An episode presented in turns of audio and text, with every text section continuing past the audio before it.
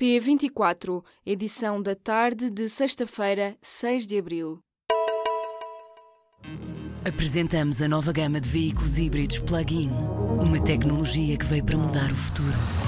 BMW iPerformance. Lula da Silva disse nesta sexta-feira ao jornal Folha de São Paulo que não se vai entregar à polícia em Curitiba. O mesmo jornal acrescenta que o ex-presidente brasileiro estará a decidir se se entrega em São Paulo ou se não se entrega de todo. O prazo termina às nove da noite, hora de Lisboa. Para já, à hora desta edição do P24, a Polícia Federal mantém um avião e um helicóptero preparados naquele estado brasileiro para transportar Lula da Silva. A posição do antigo líder do Brasil surge horas depois de a defesa ter anunciado que avançou com um novo pedido de habeas corpus no Supremo Tribunal de Justiça. O antigo líder da Catalunha, Carles Puigdemont, saiu da prisão nesta sexta-feira depois de ter pago a fiança de 75 mil euros, avançou a imprensa espanhola. Puigdemont estava detido na Alemanha desde o dia 25 de março. À saída da prisão, o ex-governante afirmou que é uma vergonha para a Europa ter presos políticos e pediu ainda a libertação dos companheiros dele que ainda estão detidos.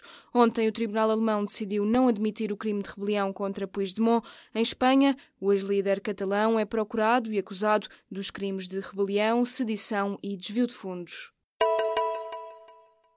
O primeiro-ministro desmentiu nesta sexta-feira as declarações do líder do Montepio sobre a intermediação de António Costa na entrada de investidores chineses. Em resposta enviada ao público, fonte oficial de Costa garantiu que o primeiro-ministro nunca encaminhou para o Montepio qualquer proposta do grupo chinês CFC. De acordo com afirmações do presidente da Associação, Tomás Correia, reproduzidas na ata de uma reunião a que o público teve acesso, o primeiro-ministro encaminhou para a Associação uma proposta do grupo chinês que estaria interessado em desenvolver em Portugal uma parceria na área dos seguros e da banca. O negócio acabou por ser fechado no ano passado, com a CFC a comprar 60% do Montepio.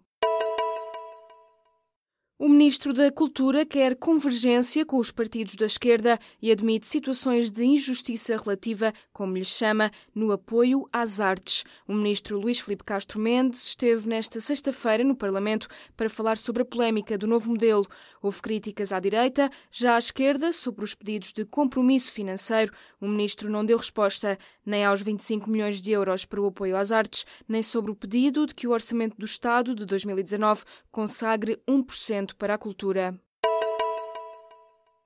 No ano passado, o Facebook tentou recolher dados de pacientes de vários hospitais dos Estados Unidos para um projeto de investigação. O objetivo era cruzar essas informações, como doenças e medicação, com os dados partilhados pelos utilizadores daquela rede social.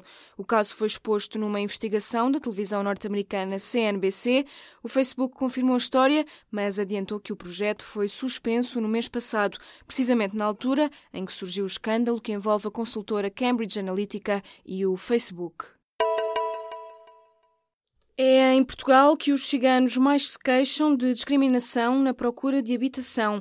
É uma das conclusões do relatório da Agência dos Direitos Fundamentais da União Europeia, que analisou nove países, onde vivem cinco dos seis milhões de ciganos da União Europeia. O estudo revela que a discriminação de ciganos à procura de casa se agravou em Portugal nos últimos anos. Em 2016, pela primeira vez, o número de hospitais privados foi superior aos públicos. Os dados foram divulgados nesta sexta-feira pelo INE.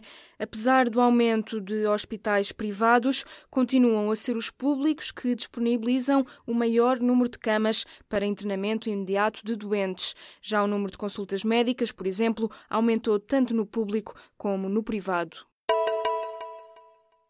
Foi hoje aprovado por unanimidade no Parlamento o projeto de lei do Bloco de Esquerda que recomenda ao Governo a adoção de medidas de ação afirmativa para afrodescendentes. Os partidos querem programas específicos para afrodescendentes que garantam a igualdade de oportunidades no emprego, na educação, na habitação ou na saúde. O Parlamento sugere ainda que o Governo assuma o compromisso decretado pela ONU sobre a década internacional de afrodescendentes.